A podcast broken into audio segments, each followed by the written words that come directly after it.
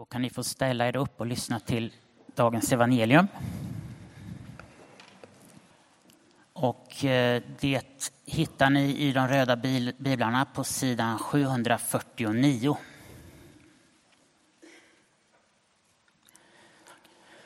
Sedan kom de att tvista om vilket av dem som skulle anses vara den störste. Då sade han till dem, kungarna uppträder som herrar över sina folk och de som har makten låter kalla sig folkets välgörare.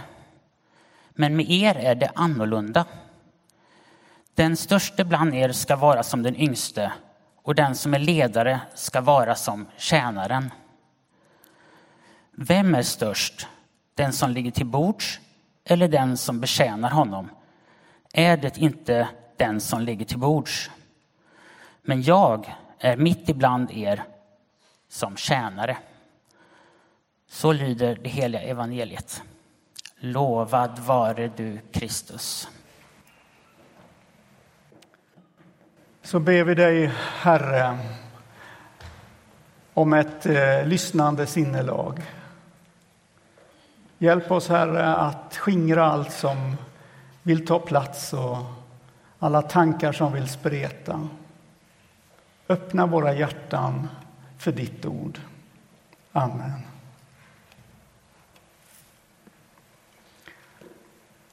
Är det inte skönt när folk tycker att vi är normala, vi kristna? Alltså, precis som alla andra.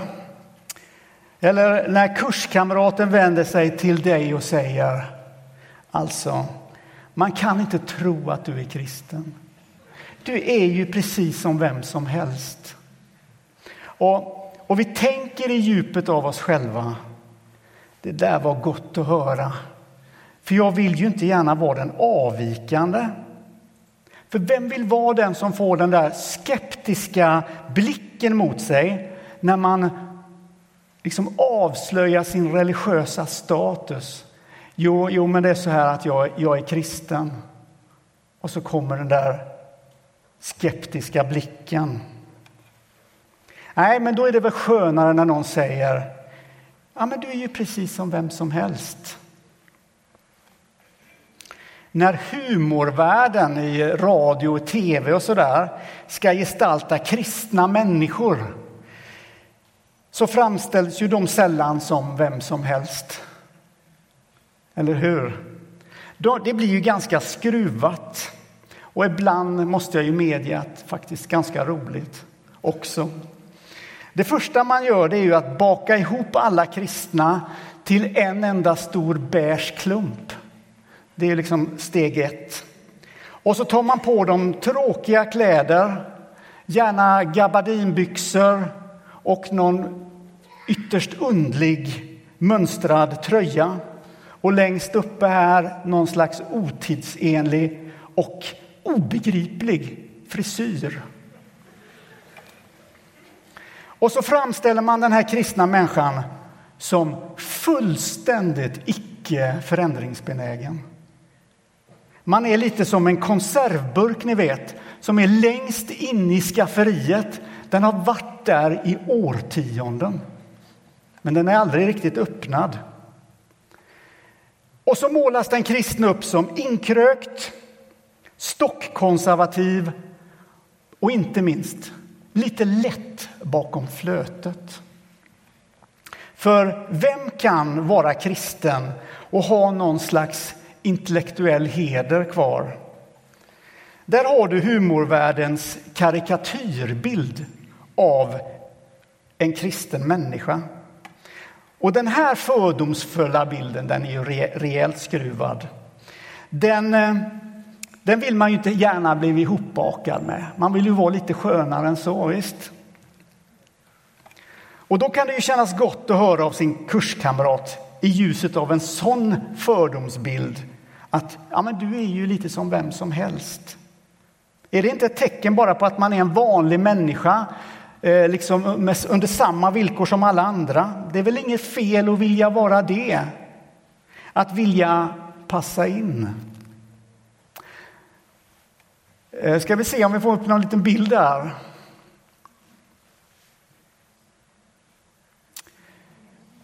Här har vi ett träd. Ser ni det? Men det är inte bara ett träd, utan tittar man noga så hittar man två mycket Eh, väl kamouflerade fåglar alldeles intill stammen. Och de här fåglarna kallas australisk grodmun. Och de är en mästare på att härma den omgivande miljön för att smälta in och för att skydda sig. Man upptäcker den knappt. Den är identisk med stammen nästan. Och kyrkan har en utmaning att i varje tid inte bli som den australiska grodmunnen och kamouflera sig och uppgå i omgivningens färger och mönster för att på något sätt slippa problem. Och Jesus han kommer i dagens text visa på ett annat sätt att leva än det här sättet. Och när kyrkan bara blir en spegel av sin samtids värderingar och sätt att tänka, då får hon problem med sitt djupaste uppdrag och med sin identitet. Och det är inte... Identiteten är inte att sitta så här som eh, alldeles blickstilla högt uppe i ett träd och skåda ut över en sårad värld. Kyrkan har en mycket, mycket mer proaktiv kallelse i världen än så. Och det visar texten som vi, utgår från, som vi kommer utgå från idag. Och ni hörde Martin läsa. Sedan kom de att tvista om vilken av dem som skulle anses vara den störste. Det skaver lite den här texten. Här är lärjungarna och de har, full, de har tydligen på något sätt halkat bort från Jesus centrala undervisning om vad kärlek ytterst handlar om. Och så har man fallit in i den här världens synsätt på ett av de kanske mest vanliga områdena förutom sex och pengar. Den som handlar om mitt förhållande till makt. Det som handlar om behovet av att vilja rangordna sig, positionera sig på bekostnad av andra. Den som handlar om att klättra upp på andras axlar för att nå högre. Jesus låter inte den här händelsen i vår bibeltext idag bara liksom passera okommenterad. Han ser ju detta som en möjlighet att lära lärjungarna någonting som är grundläggande för deras livshållning, deras liv som kristna. Och frestelsen till makt, den ligger djupt i oss allesammans. Den tar sig bara lite olika former och uttryck sådär. Men för den som vågar titta inåt i sig själv kommer upptäcka att den finns där som en pågående dragning inom, inom oss. Och den börjar inte så sällan i jämförelsen eller missundsamheten eller lite, lite, lite from missundsamhet om det finns det, eller i avundsjukan. Den här världens färger och mönster som vi ser på bilden här och de rådande värderingarna i samspelet som vi har mellan människor, det blir mina värderingar. Tänk vad kyrkan genom sin historia har kämpat med den här frågan om makt och hur man ska hantera makt. Den goda makten och när den goda makten slår över i en destruktiv makt. Det är inte alltid en bra kombo när makten bärs fram av en from klädnad.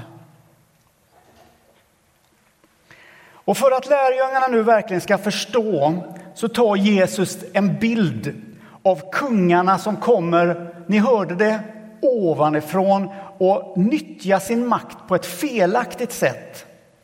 De som säger att de är folkets välgörare men inte alls lever upp till det utan gör det de gör, gör de för sin egen vinning. Och Jesus säger att de uppträder som herrar över sitt folk. Och då så säger Jesus det annorlunda. Det är som att han vänder sig till lärjungarna och säger det gör han säkert också, det är inte bara som om han gjorde det. Han vänder sig till lärjungarna och säger Men med er är det annorlunda. Här vidrör Jesus någonting djupt inne i lärjungarna som har med deras innersta identitet att göra. Att leva i Kristus. Att leva i Kristus, det är att handla annorlunda. Och i den här stunden har lärjungarna helt tappat den här förståelsen. Så vad är det då som är annorlunda kan man ju fråga sig. Vad är det som sticker ut i en kristen människas liv? Och det Jesus kommer med, det är fullständigt revolutionerande för den tiden han lever i. Och det är också väldigt revolutionerande och provocerande i vår tid. Han säger så här. Den störste bland er ska vara som den yngste och den som är ledare ska vara som allas tjänare. Ni hörde det, och han säger i den här texten i den allra sista raden. Ungefär så här. Och här står jag som tjänare, säger Jesus.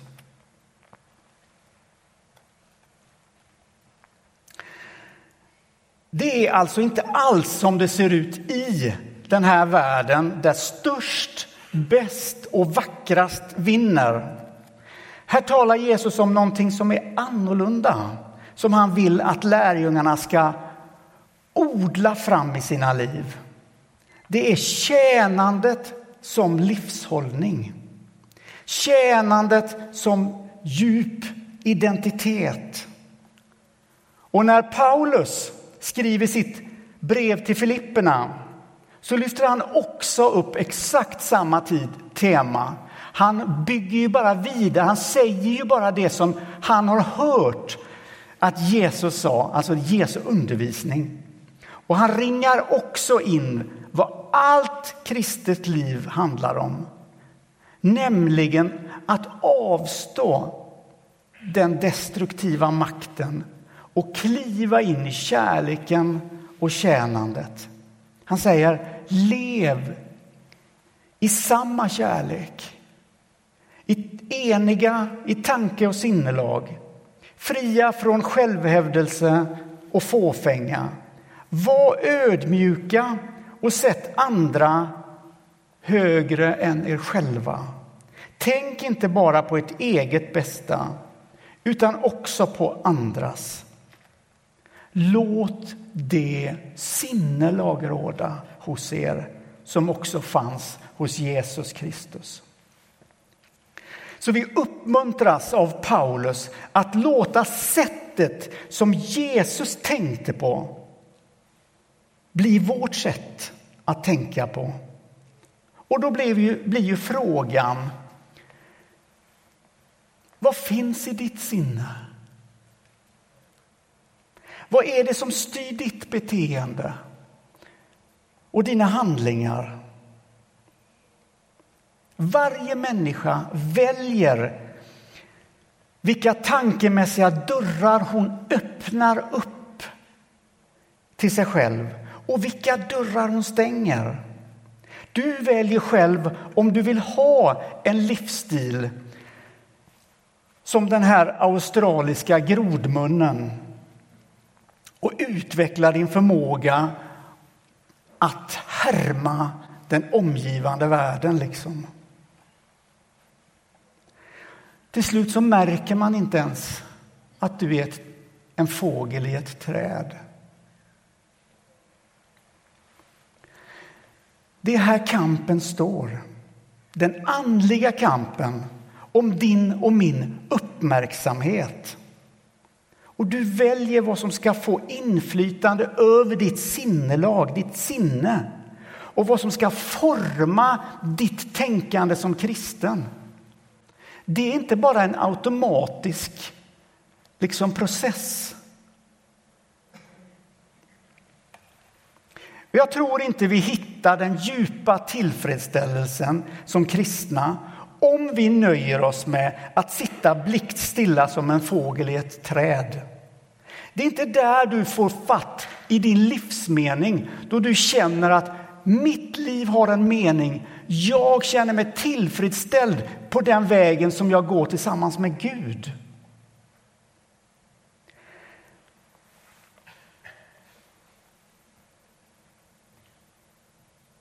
Glädjen kommer först när du slutar kamouflera dig och tar praktiska steg ut i tjänandet. Det är då glädjen fyller ditt liv. Så känslan att du är på rätt väg, den kommer när du stänger av din GPS som är inställd på att ständigt leda dig dit där du hela tiden får de största personliga fördelarna. Och jag tänker så här, att man växer in i tjänandet. Det gör man inte bara ensam, det gör man tillsammans med Jesus. Det gör man tillsammans med den församling som man har som ett andligt hem. Att växa i tjänande är inget soloprojekt. Så säger han. Och lärjungarna kallas in i den här, jag får kalla det en mognadsprocess, därför att det är det det är. Han, han, han kallar lärjungarna in att gå nära honom själv. Och när det blir fel, när det, när det skevar ut som det gör för lärjungarna där, då finns han där och då, då, så, då är han där och hjälper oss. Han sätter fingret på frestelsen till makt genom att man vill sätta sig över andra människor.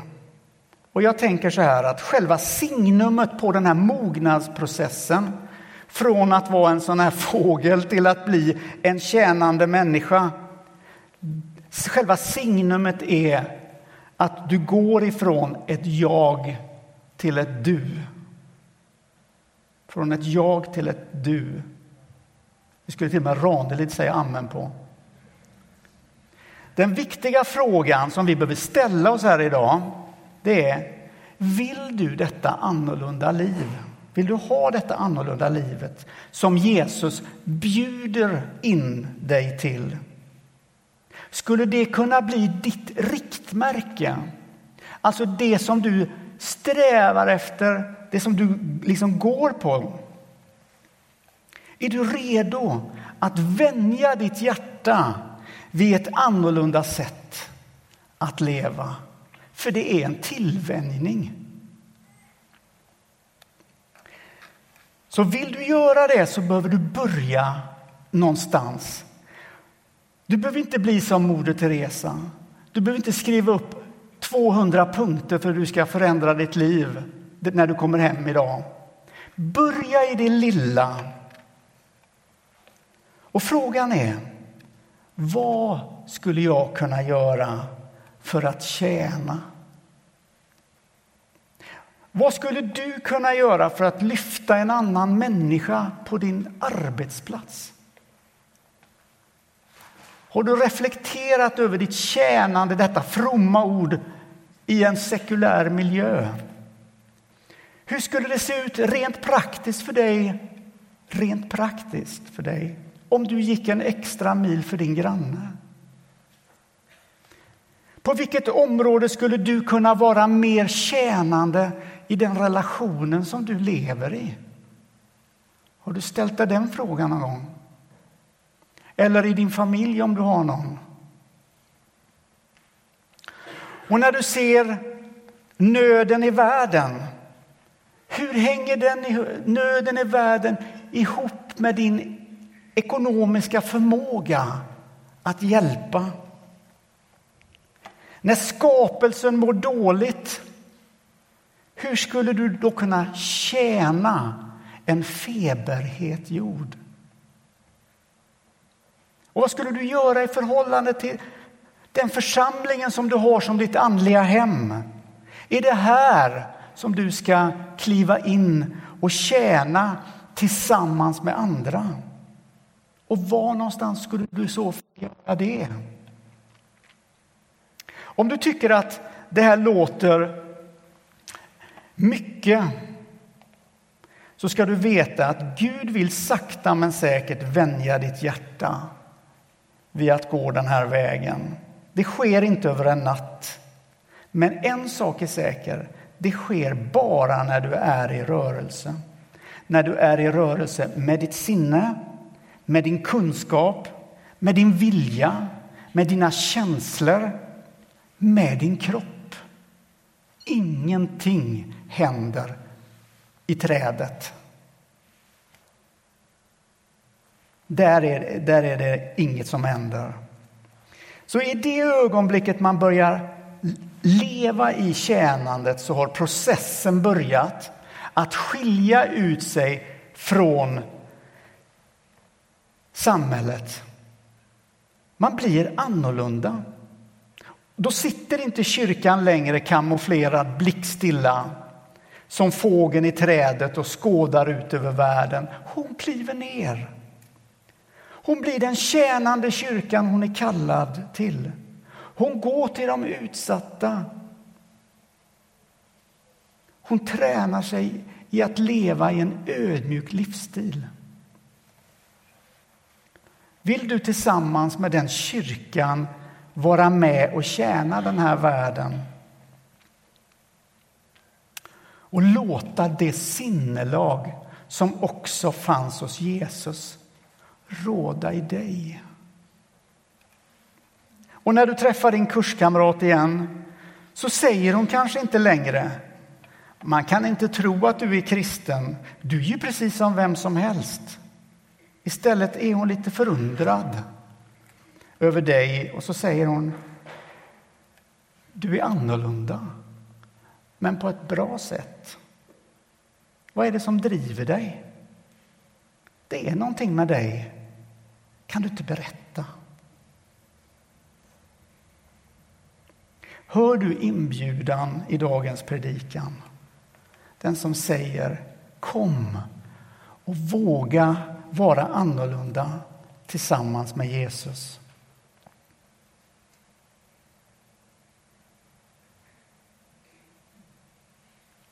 Amen.